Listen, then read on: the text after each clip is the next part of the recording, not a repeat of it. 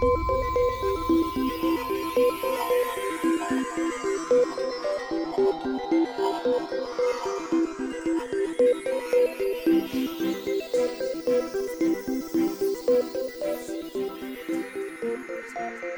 here we are. Uh, Matt is not here.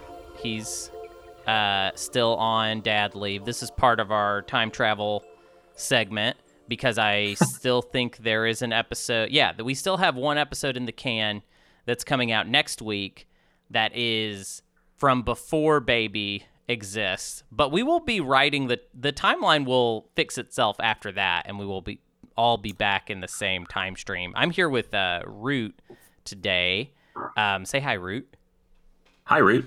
I mean, Yeah. uh, hi.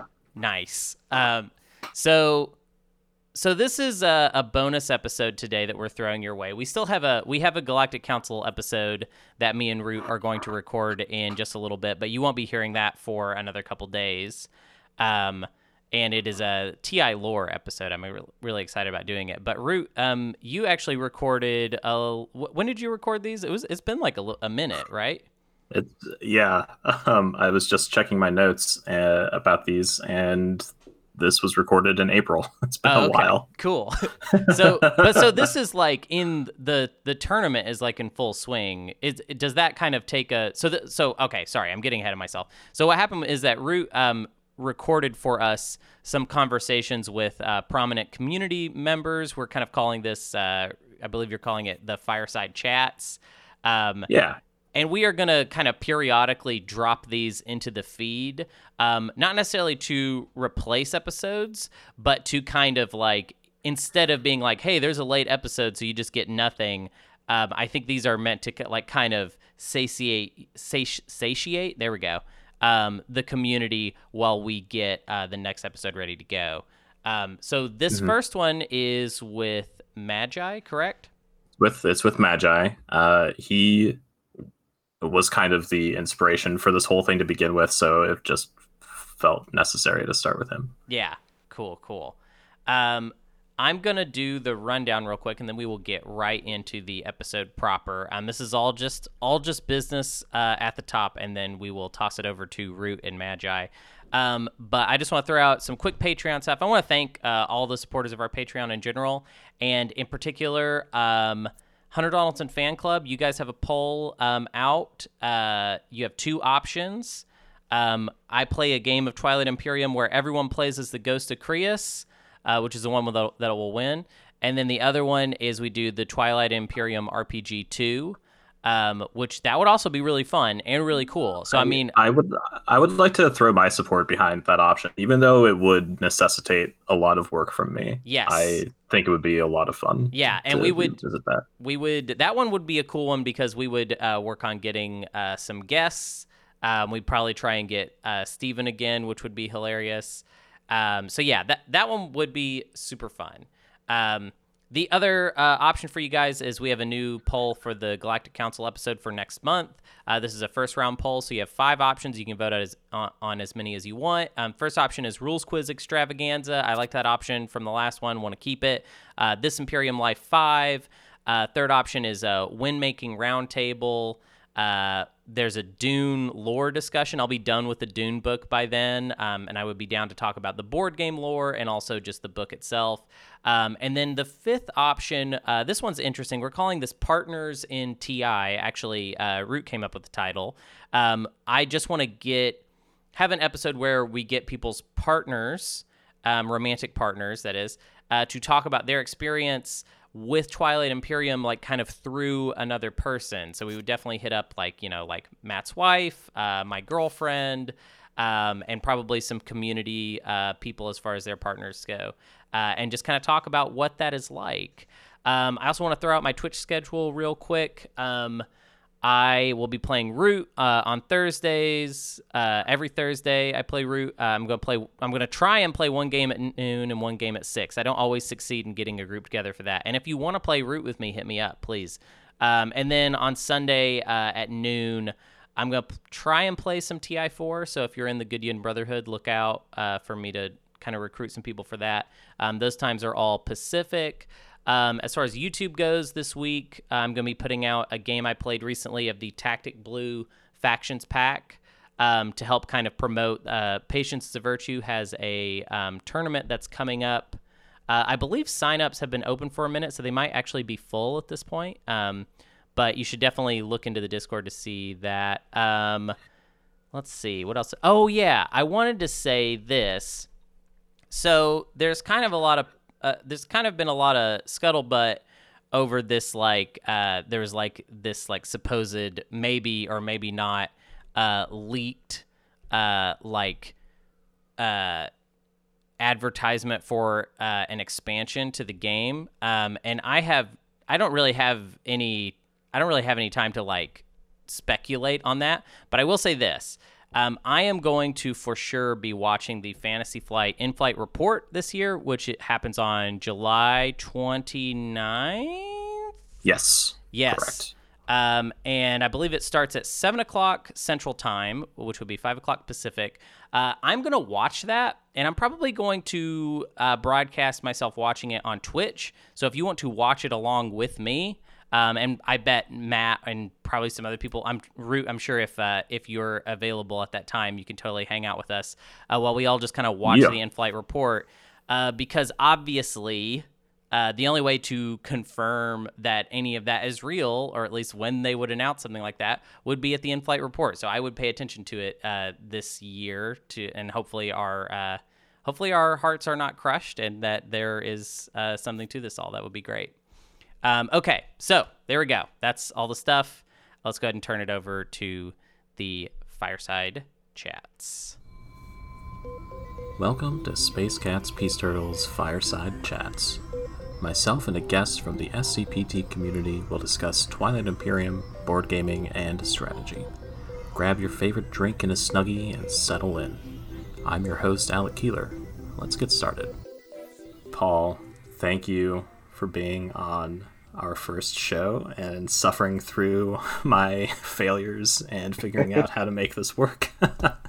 um, once again, introduce yourself to us for anyone who doesn't know you. Uh, my name's Paul Brown, aka Magi. Um, I'm 30 years old, live in Cincinnati, software developer by trade, and I am obsessed with. Man, unfortunately, I think you cut out at the end of that, but I'm pretty sure you said you're obsessed with Twilight Imperium. Yes. All right.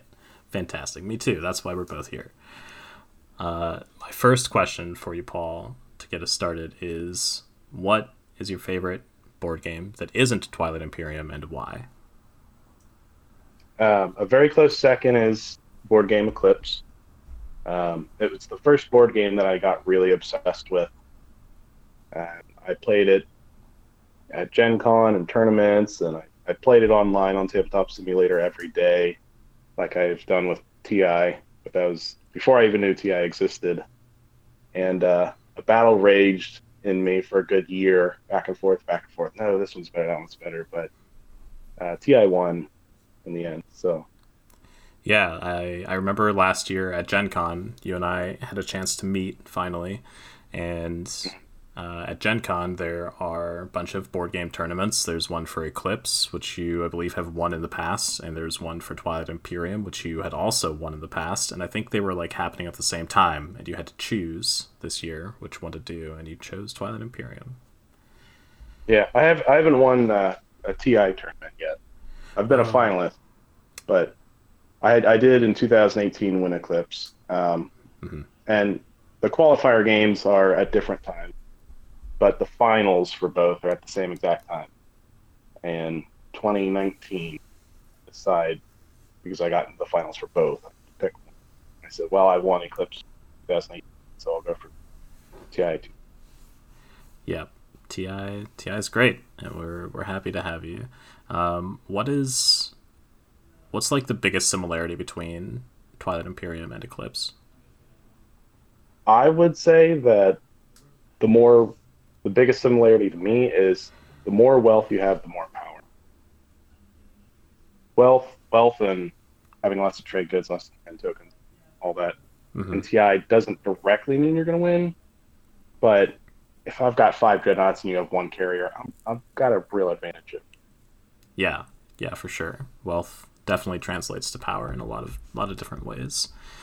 Um, all right, next question for you, Paul. What attracts you the most to the board gaming hobby, kind of in general? Um, for me, it's it's that it's a lot more social than video gaming. Um, I used to play like World of Warcraft, MMOs, and you have a lot of social interaction in that and make friends online, but nothing beats face to face.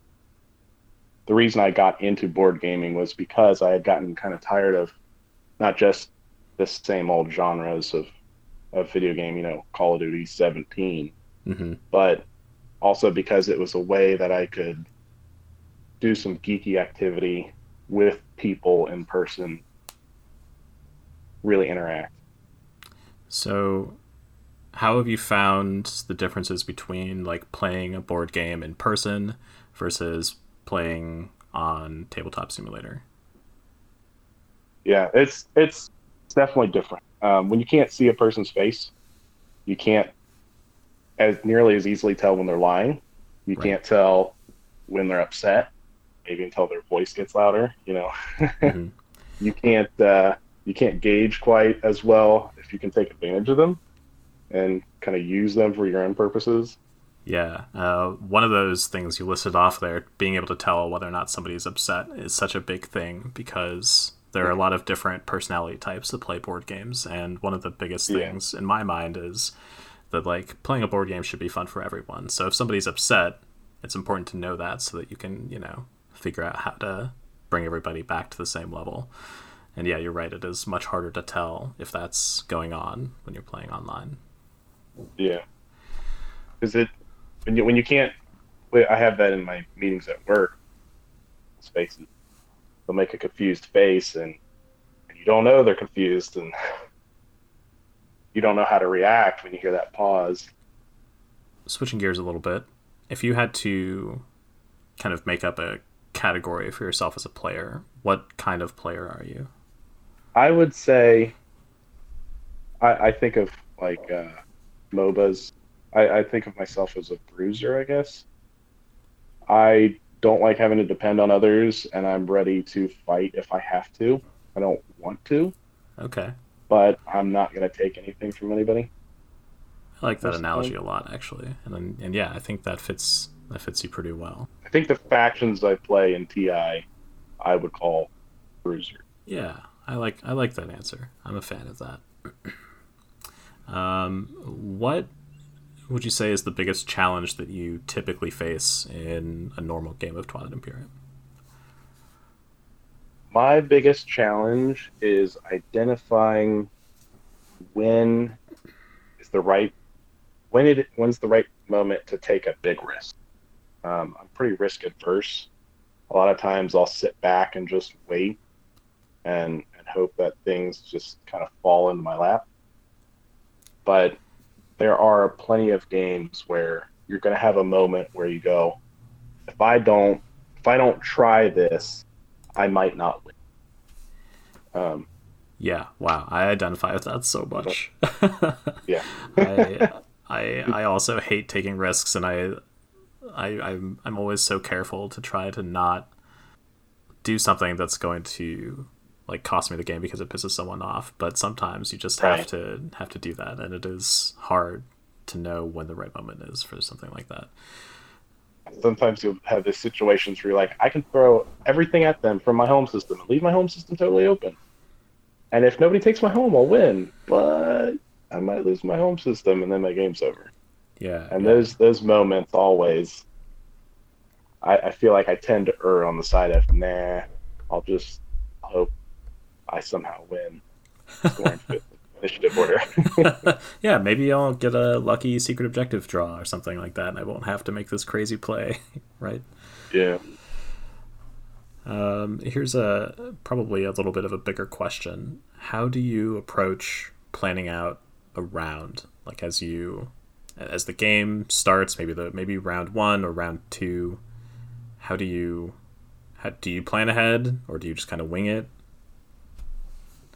Yeah, I, um, I feel like I plan a round out, but I also kind of plan multiple rounds out. Uh, for example, if I see like two technologies and two colors, and that comes up right at the start of the game, it's one of the objectives. I have one tech. I know, okay, if I research a tech every round, I'll have that in round. Definitely score that if I research tech every single round. So what's the other objective? Maybe it's spend three command tokens. Okay, I didn't get leadership.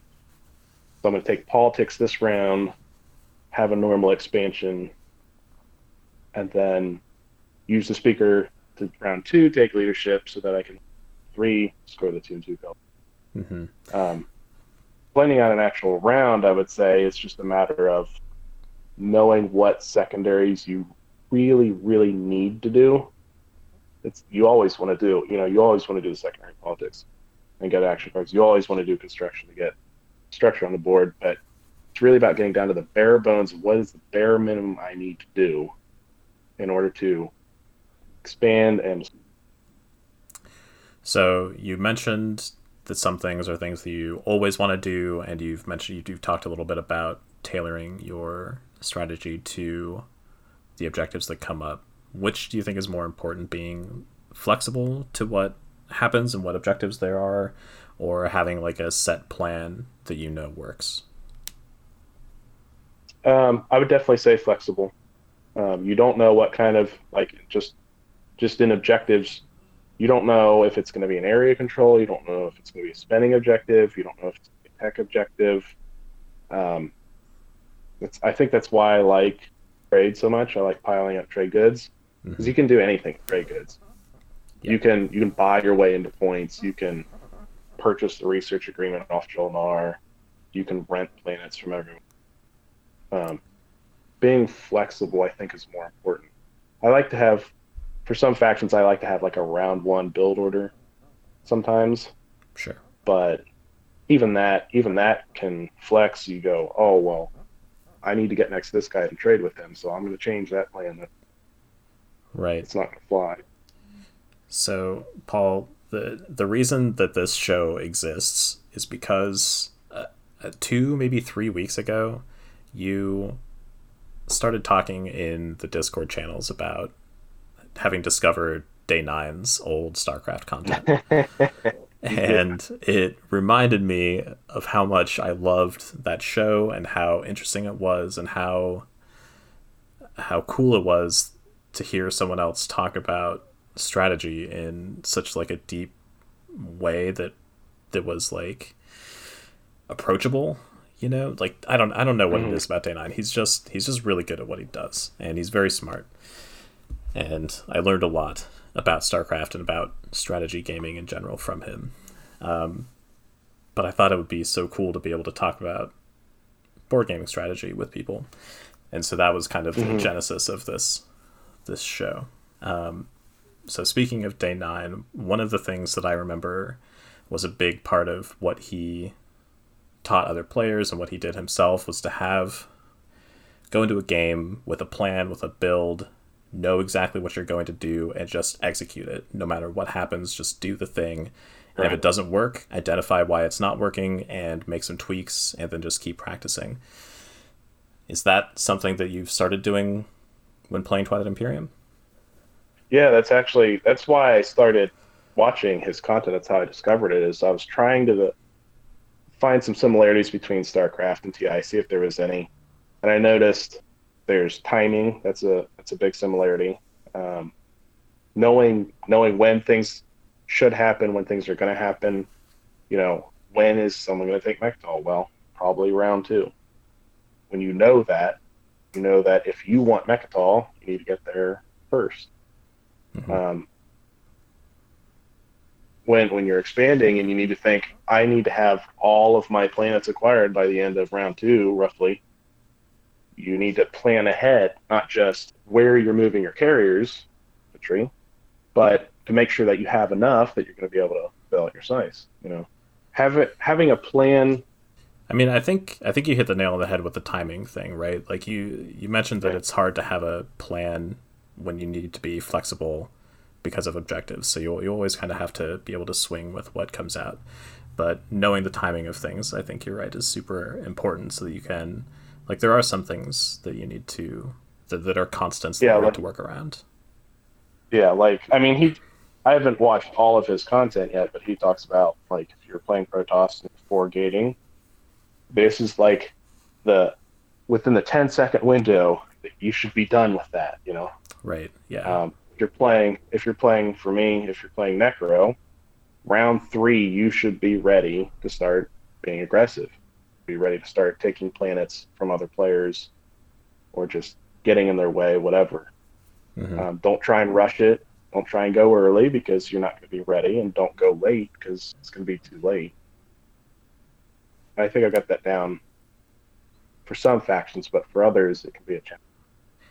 Yeah, um, I think that for a long time, uh, I I guess a long time is kind of relative since TI4 is not really that old, but uh, for quite a while when TI4 came out, Necrov- the Nekro Virus were kind of seen as a middling faction, not really all that good.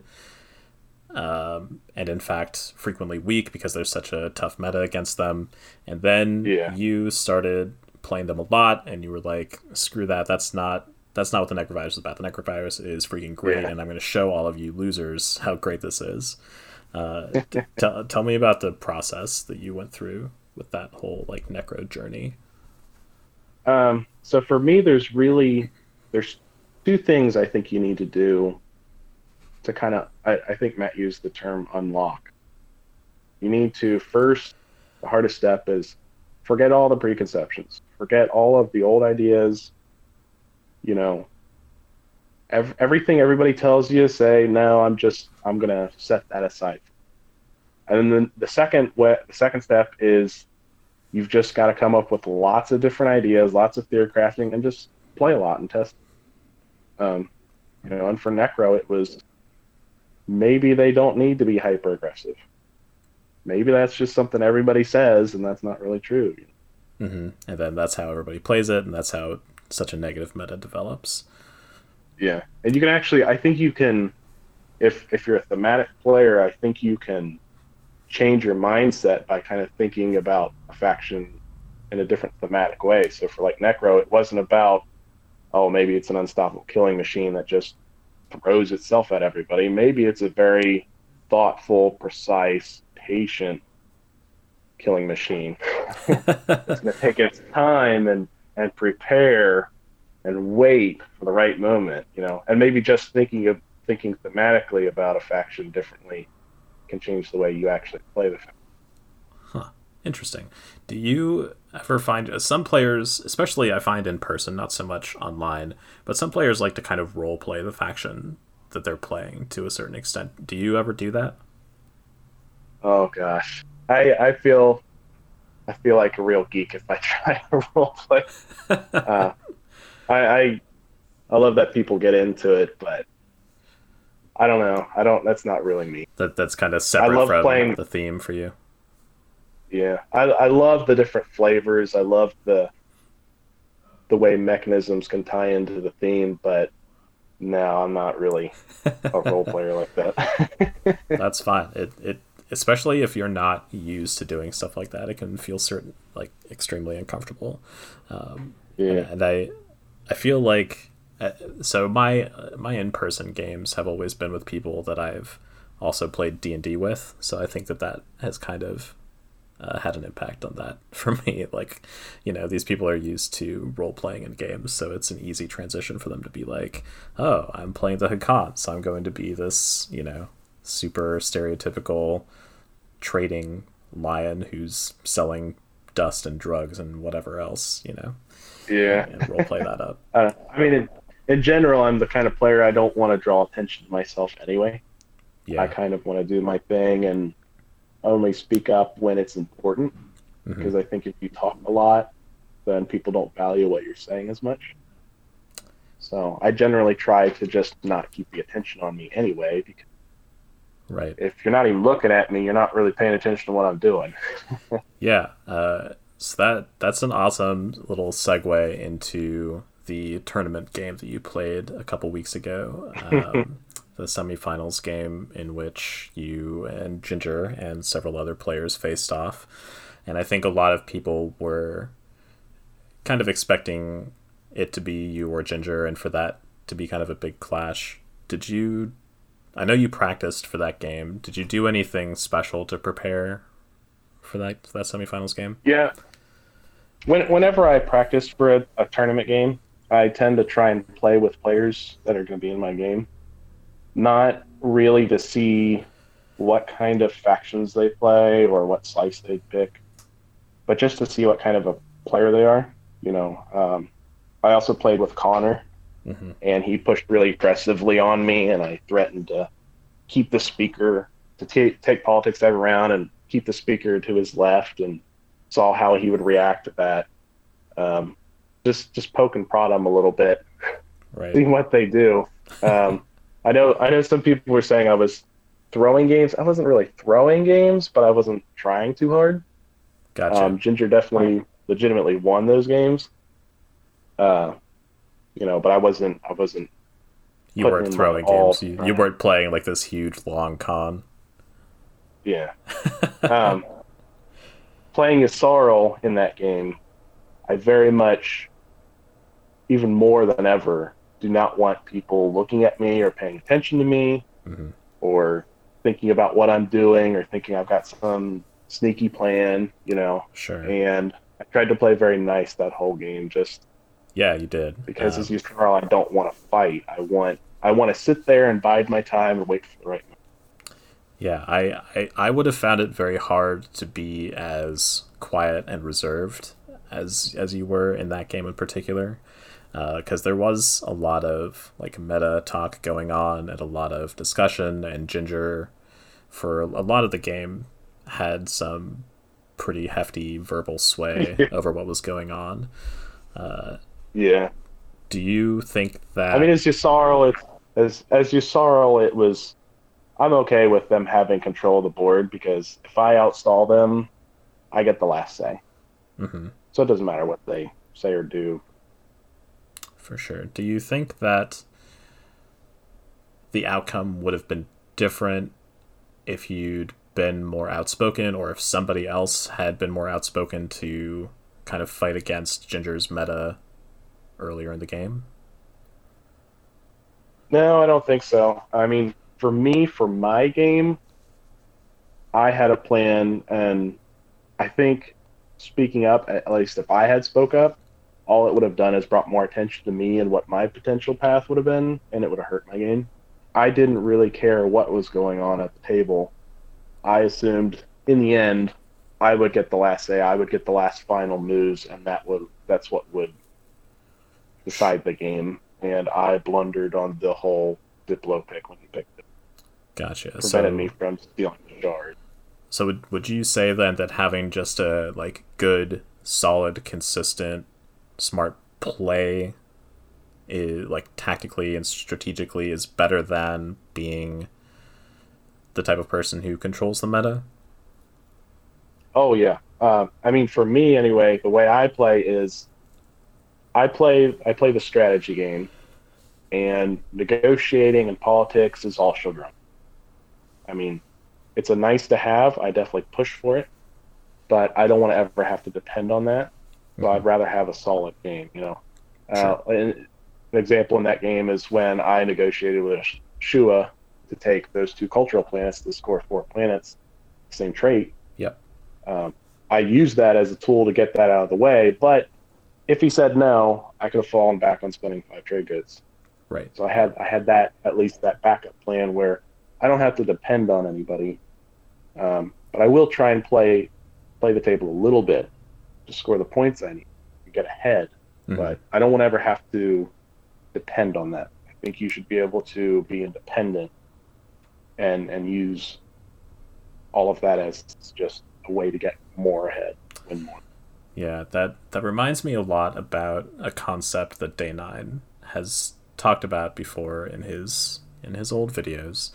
And I don't know if you came across this at all in the time you've spent watching his videos, but something that he said at least once that stuck with me for a very long time was that a build, a, a StarCraft build order should be good enough to win the game, even if your opponent can see everything you're doing at all times. Do you think that something like that applies to TI? Absolutely. Uh, ultimately, you. I mean, the the best wins for me are the kind of games where you have the speaker. All you got to do is take Imperial. You got to sabotage in hand so they can't public disgrace you, and everybody goes up. he's got it. There's no Mhm. way to stop him. Yep. know? If if you can pull that off, it doesn't matter what's going on. It doesn't matter what people say or do Mhm. you've you've got the plan and you executed it properly and, and you will win that.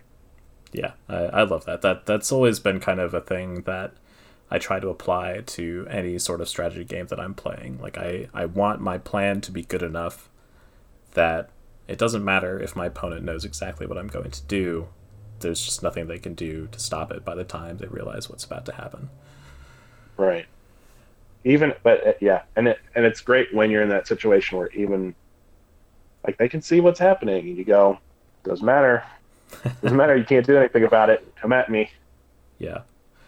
Um, then any, any amount of, of distraction that you can pull off or any amount of just not pulling their attention is just more and more beneficial. Right. Yeah. Exactly. And and that was kind of something that I did when I played diplomacy a lot back in like high school. Is one of the my greatest assets was distracting people and getting you know other people to fight each other and this applies to TI really well too. The more your opponents are just doing stuff to each other and and leaving you alone, it doesn't it doesn't even matter. They don't you don't even need them to help you directly. Just them doing the wrong thing is a huge help to you.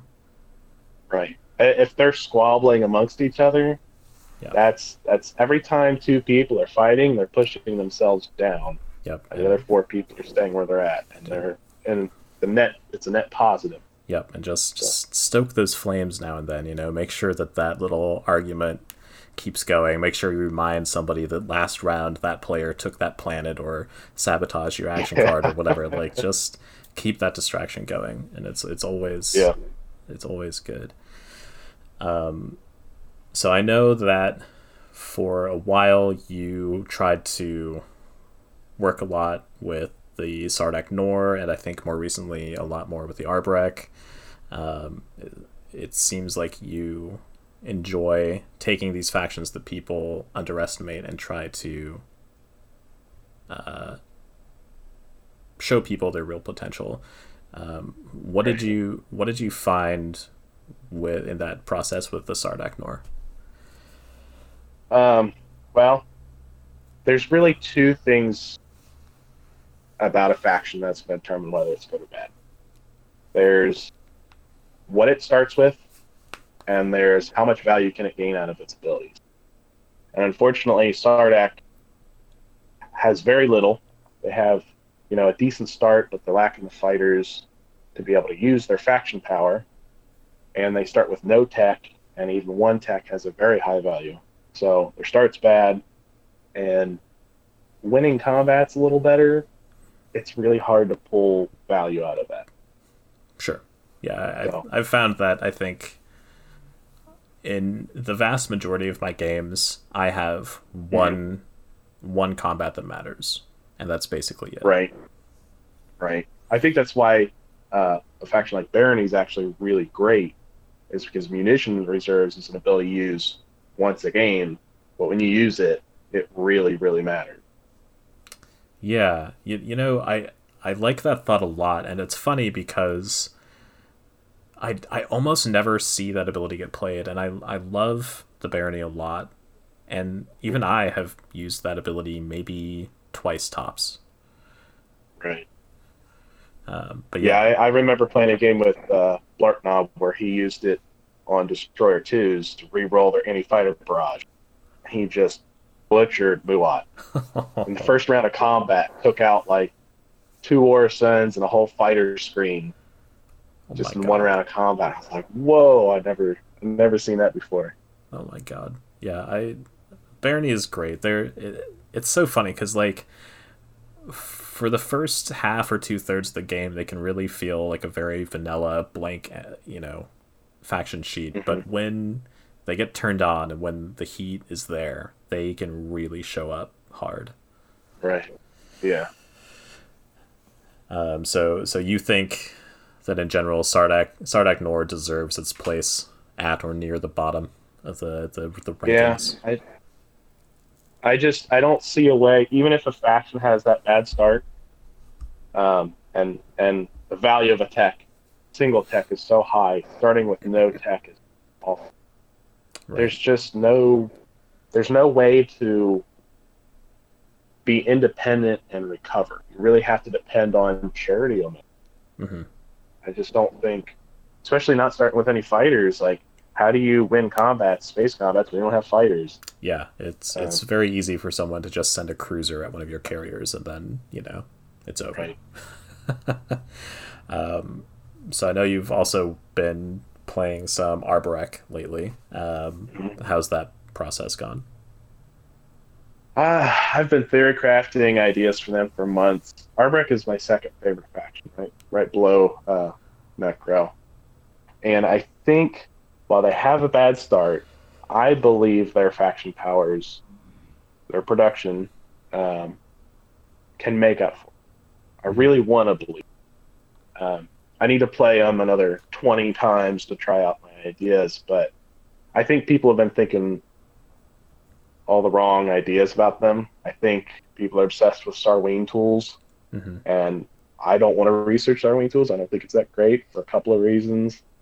Um, I think the the kind of the culture of them, that that the theme of them, I think people are just thinking a diff uh, the wrong way about Arborec.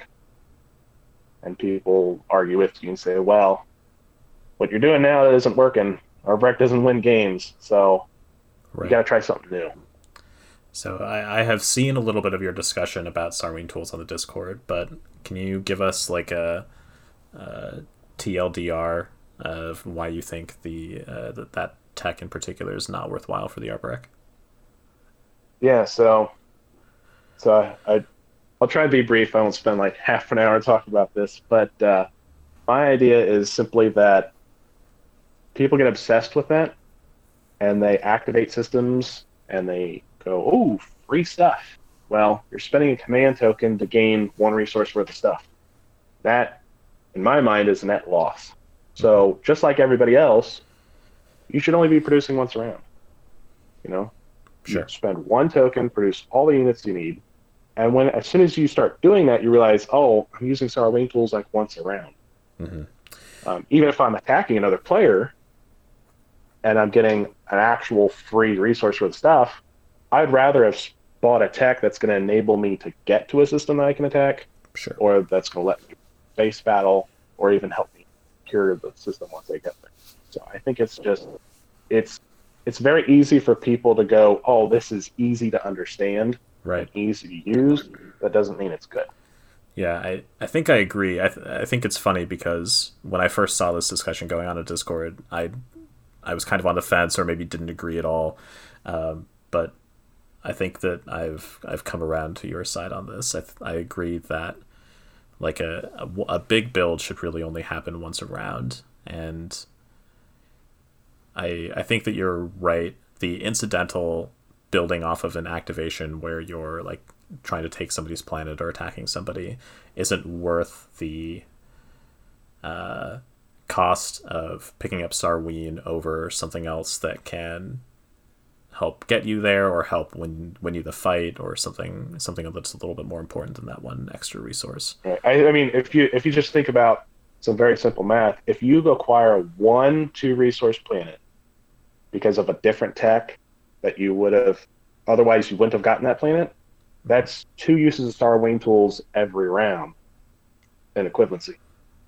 So what you're going to get to spend the two resources on a planet every single round. Right. Um, what tech path would you then recommend for Arborec where you can kind of fill that early Sarween spot with something else that helps you get to that point faster? Right. So I got a, I got a couple ideas about this. Um, for me, if I'm playing any faction, I don't want my starting tech to go to waste. Um, and this this isn't even a discussion about the the new Magen, but if I've started with a red, I want to use that red on my tech path. So I would love to get something like plasma scoring.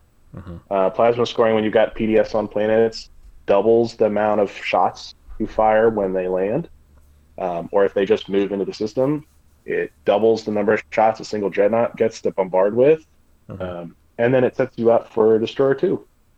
And Destroyer Two, I've, I've always been a big fan of the tech. Um, I think it's very economical. Yeah, I think it's, It's I think it's one criminally underused. Yes, very much. And Arborec is almost uniquely put in a situation where they can use it because you you go and you take a system with some infantry, and now you can just dump destroyers there. Right. And go, oh, okay, you can come at me, but these destroyers, which are now 50% more effective in combat, Mhm. plus they've got really great anti-fighter barrage, you'll you'll probably win the battle against me, but it's going to be really costly. Right, and then And you I know you just- compare that against getting Sarween tools and then maybe teching into cruisers or something. That one extra resource you spend maybe building a, a cruiser instead of a destroyer, and is that you know that that might really not be worth the value that you're getting from it compared to a couple upgraded destroyers that are on a cheaper tech path. Yeah. And I think I think you can go with Arborec. I think you go down gravity drive. Um, if you're producing all destroyers and cruisers, Mhm. Those are all two movement ships. All you need now is your carriers to move to, and you really open a lot of doors. And as soon as any player at the table within range leaves a couple planets open, you swoop in, you grab them, you hold on to them, Yep. and now you're getting three, four, five resources extra around Mhm. every single round. Like that's that's way bigger than one resource one time from Sarween Tool. Yeah, and the more I play TI, and another favorite faction of mine is Mentak, and the more I play with cruisers, the less I like them um, as like a primary substance of your fleet.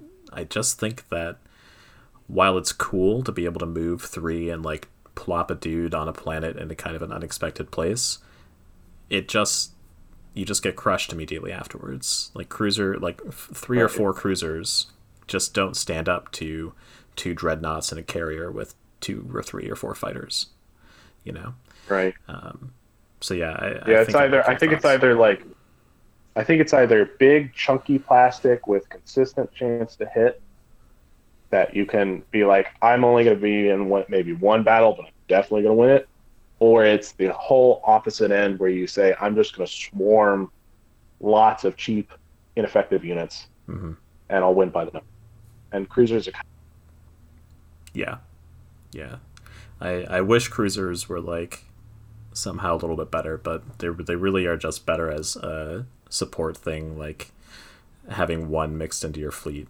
To you know, each each fleet I think is fine. If you have upgraded cruisers, what what is that really getting you? You can send three cruisers maybe uh, all the way across the board, and then they just die in the next round at the latest. You know. Yeah, I think your best bet with cruisers is just to outstall them, Mhm. swoop in and nab a planet for the point Right. when no one can stop you. Sure. Yeah. That almost wraps up all of the like meaty questions that I wanted to ask. Is there Okay. like anything that you wanted to talk about that I haven't brought up? Um, hmm. I mean, I could go on about our. all right. Yeah. Tell us Um, more about Arborec. Um, so one of uh, some of the ideas, I, I actually coined a term for the not a, the idea that you shouldn't activate uh, a bunch of systems for Arborec. I call it explicit production seduction. Uh, explicit production is when you are specifically spinning command token to produce a unit. Mhm. Uh, 15 of the 17 factions of the game do this all the time. You do it once a round. You say, "Oh, I got my space dock. I'm going to activate it. I'm going to." Um, and Sarween Tools just seduces you into lots of explicit production. Uh, maybe Okay. putting a name to it. Sure. Uh, another another idea I had was what I'd call the rule of two, and that is simply that you don't need more than two infantry. per- Really don't. Um, I see a lot of players when they play Arborec stack four, six, eight infantry on a planet. Yes. But I Uh, just think you're overcommitting. yep. You know, Hundred percent. especially with something like Thibah. You know, it returns one resource and one influence around. But you spend a command token and two resources to dunk a bunch of infantry on it. It's you've already put more into it than you're going to get out of it through the course of the whole game. Yeah. Sometimes. Yeah. So I, I agree. think, uh, I, I see that mistake with people a lot. People just spend the first three or four rounds repeatedly building up ground forces all over the place, and then they get dunked on in the last couple rounds because they don't have a fleet. Right. Right. I very much want to see Arborec players producing ships with their infantry just as much as they do other infantry. Mhm. Um, you need to keep your infantry count up, but I've heard a lot of times people say, "Oh well, Letani Warrior Two, you don't really need that much production." I think you do because I think you want to simultaneously produce infantry because they're cheap Sure. and ships at the same time. You So- want to be able to actually win the space battles so that you get to the ground combats mm-hmm. So so we've talked about going red for Destroyer two, and then going blue for Carrier two and Grav Drive, or maybe just Grav Drive. Once once you have- two would be great. Sure. So once you have two red and two blue, do you go green and try to get Letani two, or do you go Carrier two, or, or where where does your tech path go from there? I think I think you still need you still need to be working on two and two colors and two unit upgrades. Hope that you have the right tech skip to get the third unit upgrade. Mhm. Um, you might not have the time to get three unit upgrades like everybody else, but I'm hoping that you're going to catch up in the planet control objectives. Okay. Um, and I think when it comes to like getting some green or whatever, you just kind of have to pick two colors at the start of the game. It's the kind of decision you have to make at the start, based on your neighbors, um, based on what tech skips you might have in your slice. It's something you're going to have to decide ahead of. Gotcha. Like I know it's not a it's not a common uh, color combination, but Hmm. red green might the path to go start of the game, and then you just maybe you rush down green first Sure. get a bunch of destroyers on the table, and then when you fill out red, you get destroyer two. Now all of a sudden, they're all they're all a lot stronger.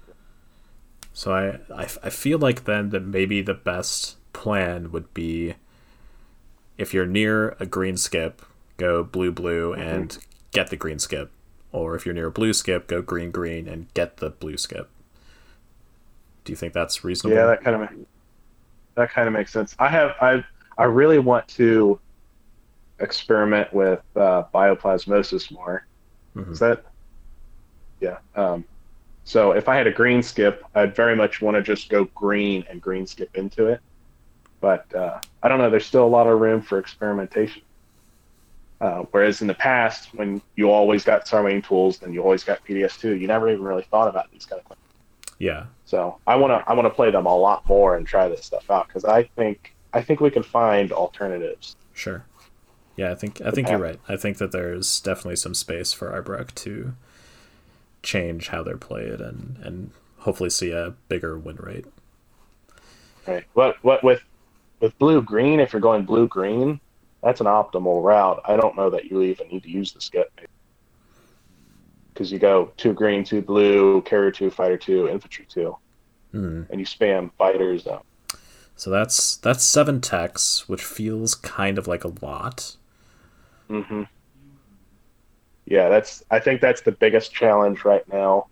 Um, when I go into playing Arborec, I'm assuming I'm not going to be able to research a tech round one.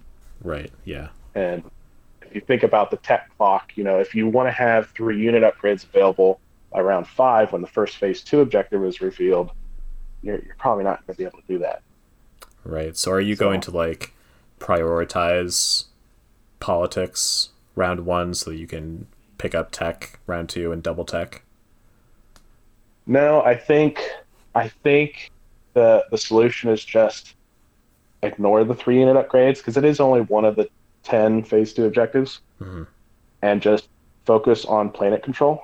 Sure. Yeah. I I, I think that Arborec. Maybe maybe super points. Yeah, Yeah. Yeah. I think Arborec has the potential to be one of the better factions at at those planet control stage twos. right. Conquer the Weak is, I think, in my opinion, the easiest phase two planet control objective. Yeah. And if you can consistently conquer someone every round, it's the same as just getting through unit upgrade. Statistically speaking, it's it's one of the ten phase two objectives. Right. And if the two, three unit rates does come out, then maybe you go, okay, well, I'm going to take tech and I'm going to get it and hope that nobody wins this round and I can hmm pull it off. Makes sense. Makes sense. It's it's a difficult, it's difficult difficult problem to solve.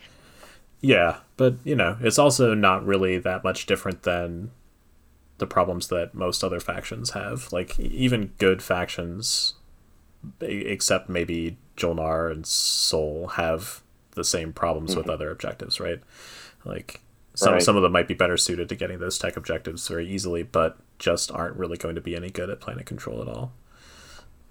Yeah, yeah. I I actually don't like playing Jolnar for that reason. I don't like having to deal with planet control objectives as playing Jolnar Yeah, because spending objectives you can you can accomplish spending objectives just by piling up trade goods, Mhm. And you can get the tech ones just by prioritizing it. But you taking planets is sometimes you just can't. Sometimes they're not even next to you. Yeah, yeah, that can be really luck of the draw sometimes, for sure. All right, well, I am out of deep strategy questions, uh, so we're gonna do some rapid fire James Lipton inside the actors studio questions. Are you ready? Okay. Some of these, Yeah. some of these with you in particular, I already know the answer to, but maybe maybe I'm wrong. Who knows? Uh, all right, what is your favorite TI faction? Uh, Nekro. Yep. What is your least favorite TI faction? Ooh, my least favorite.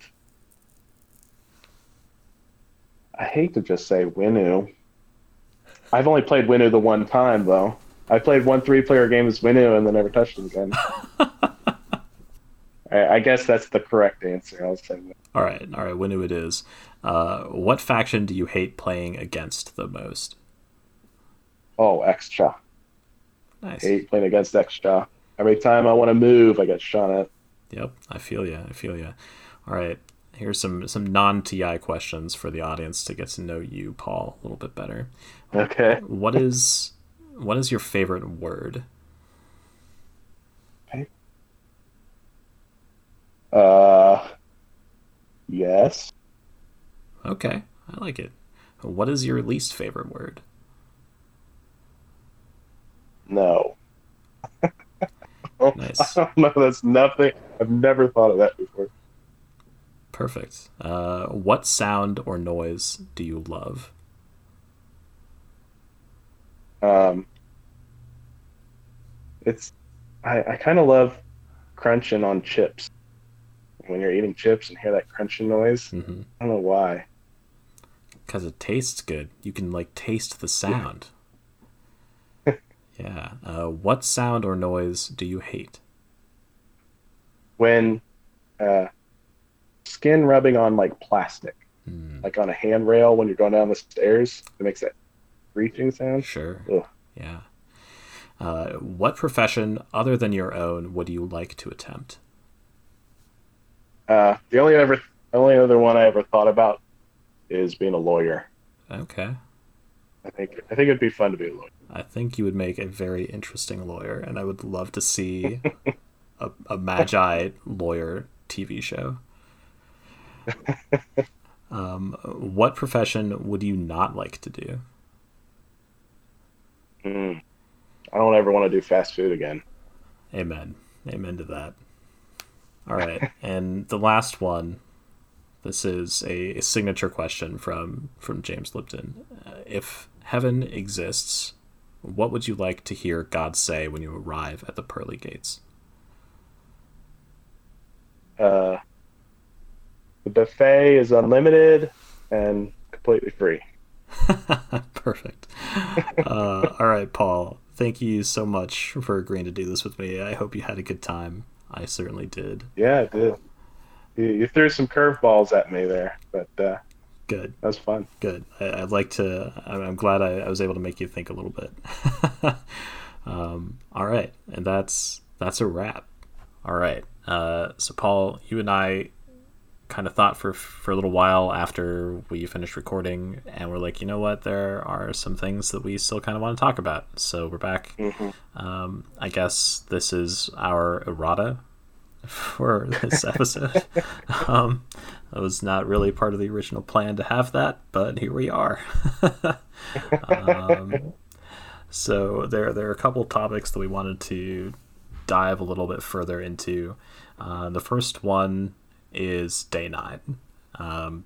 So for anybody who's listening who doesn't know who or what day nine is, uh, Magi, Paul, what, give us a little introduction to day nine. Uh, Day Nine, and I'm not super familiar with his content yet, but uh, he is a was he pro He StarCraft was. two player?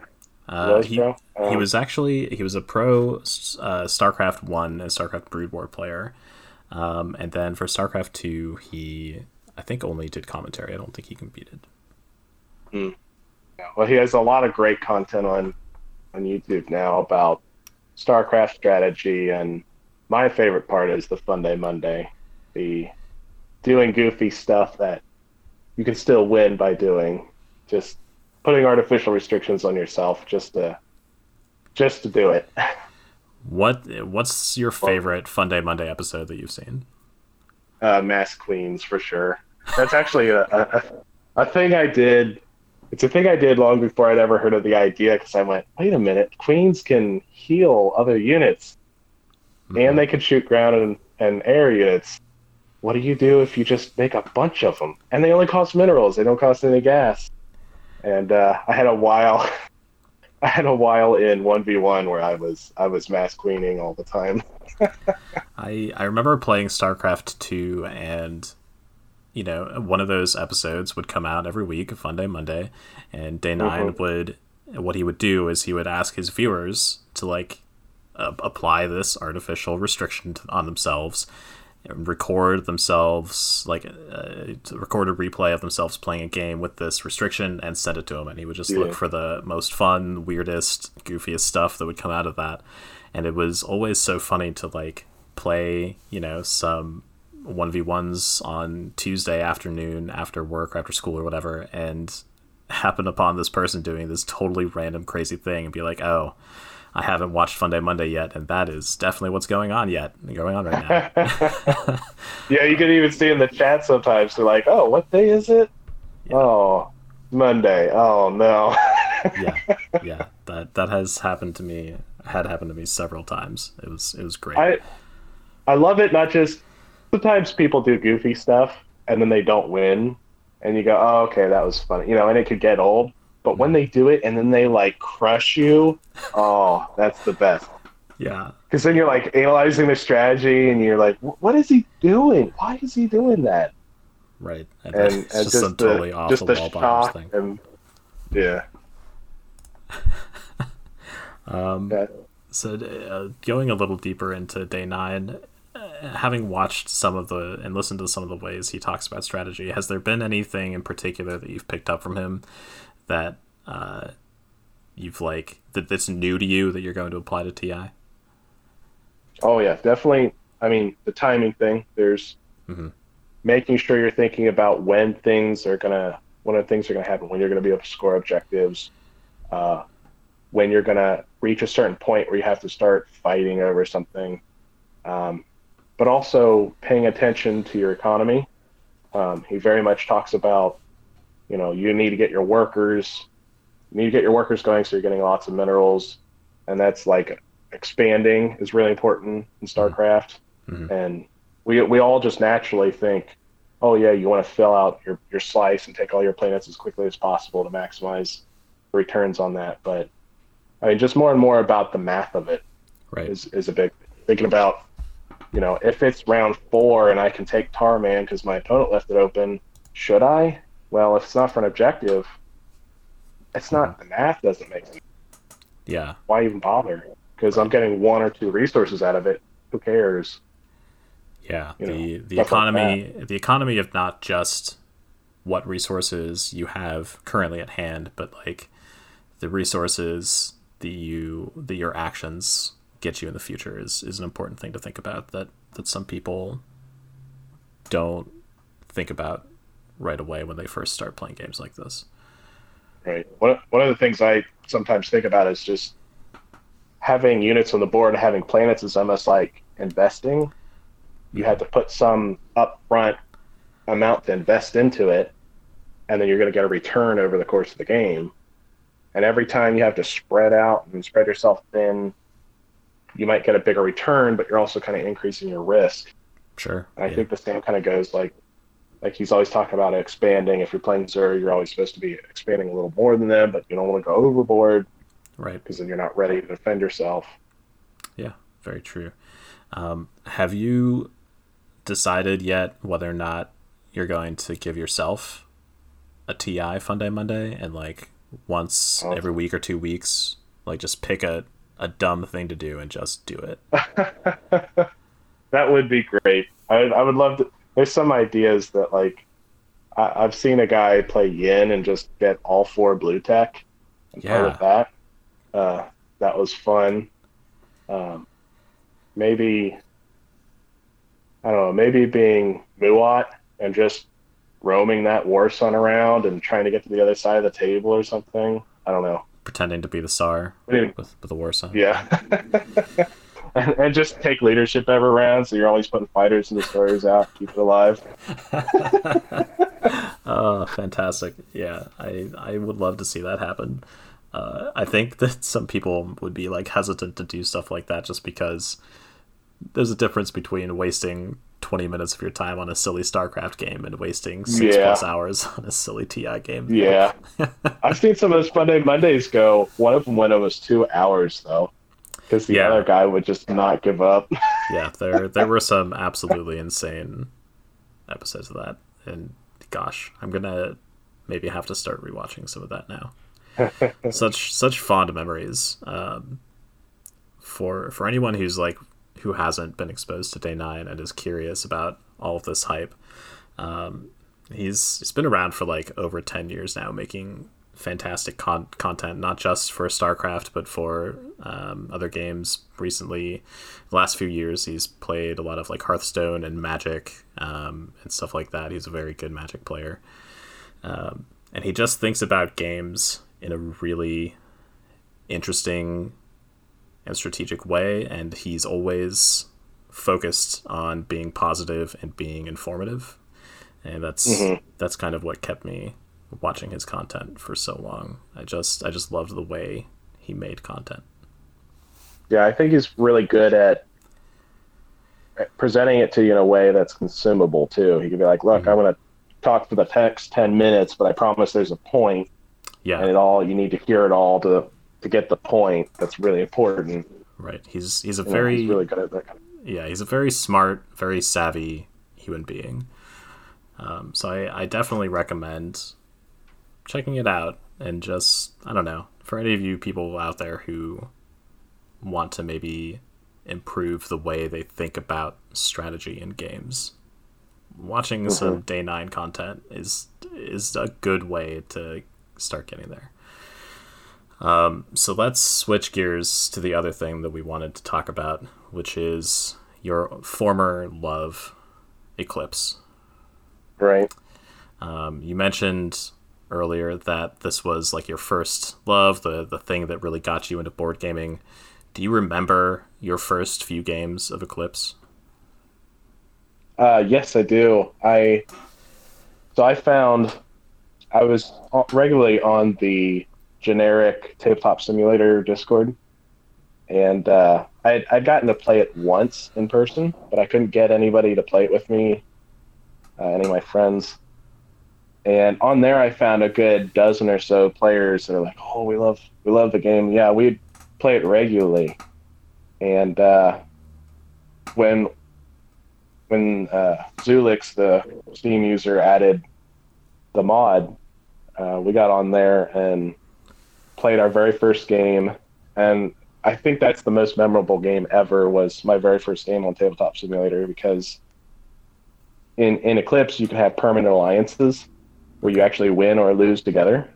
Oh, nice. And uh, we came down to this this epic two v two game where we eliminated the fifth and sixth player, and it was just this two v two that went on for I think the final round went up for like three hours or something, because every single move each player took was was so monumental, and uh, it it came down to counting up the points at the very end, and we were losing by half a point. Oh my god! And I was like, "There's we we got to be missing something. Come on, there must be something we're missing." And my ally and I had opened a new wormhole to connect our our empires. That's how we formed our alliance. You have to physically be touching in order to form an alliance.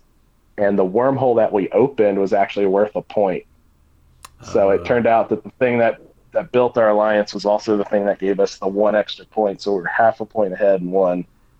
That's uh, awesome.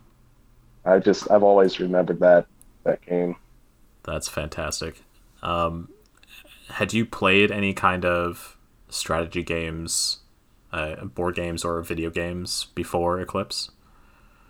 Oh yeah, I'd, I'd played plenty of video games. Uh, very first video game on a on a computer I ever played was Age of Empires. Uh, I've played, I think one through three. I don't know if there are more Age of Empire games now. I haven't even checked. I think there's played a, a lot of one. I don't know. Really? Maybe. I've played a lot of Civilization. I don't think I've played Civ one, but I played Civ two all the way up to uh, five. I'm not a fan of six. Sorry if there are people who like Civ Six, but no, I, am with you. I don't I, like I, didn't love it either. I, I was pretty I, big I wanted to for a while. I, I wanted to because I love when I play Civilization. I love to uh, build a religion that's very hard to get rid of and just spread it everywhere. Mm-hmm. Especially if you give it like really bad traits, so it's not very good, and then you force it on people, so they can't get rid of it. Uh, awesome. But I guess in Civ Six you can actually win that way by converting the entire world. But uh, you didn't want to. You didn't want yeah, to conquer the world with your religion. You wanted to destroy the world with your religion. Yeah. That's awesome. Um, so Eclipse, how did how did playing Eclipse like teach you? What kind of strategy did you learn from Eclipse that is generally applicable to strategy games. Right. So, what Eclipse being a 4X game, a lot of 4X games, but it, it seems like Eclipse more than any other I've played. It's very much kill or be killed. It's it's more about what do you have that's going to give me a reason not to crush you. You know, if and it, it, if you have more power than another player and you can take from them and benefit from it, you should do it. And uh, one of the things about Eclipse is that unlike TI, there's there's nothing you can give a more powerful player to get them not to hurt you. You know, in TI you could say, "Oh, don't take my planets. Here's some trade goods. Here's some promissory notes. Whatever. Don't hurt me." Mm-hmm. You can make it beneficial not not to get crushed, but in Eclipse that's just not true. You just have yourself and and if they have really good star systems and it's going to benefit you, you've got to just take everything from them. So, and maybe not maybe not eliminate them just because it's not worth spending the money. Sure. yeah, I, um, I remember earlier we talked a little bit about whether it was better to just kind of stick to your own thing that you know works or or play the meta of of, of the game and I can see now where your answer comes from. That it's better to just play your game, stick to your, you know, make a plan and stick to your plan and execute it. Um, because it, it kind of sounds like Eclipse doesn't really have as much of a metagame as TI does. Right. There's there's just no tools. There's no tools. There's no mechanisms in the game to really mm-hmm. do that. The one thing you have is diplomatic relations, and the game is actually designed that you want to break the diplomatic relations at some point because only the last person who's broken that gets a penalty. So you want to do it early. So it's it's very much just you're on your own. Mm-hmm. So that doesn't mean you know when when playing TI, it's not doesn't mean that I don't want to cooperate. Cooperation is always better than fighting people, but sure, you at least have the tools there. Whereas Eclipse, I guess I'm just uh, I got some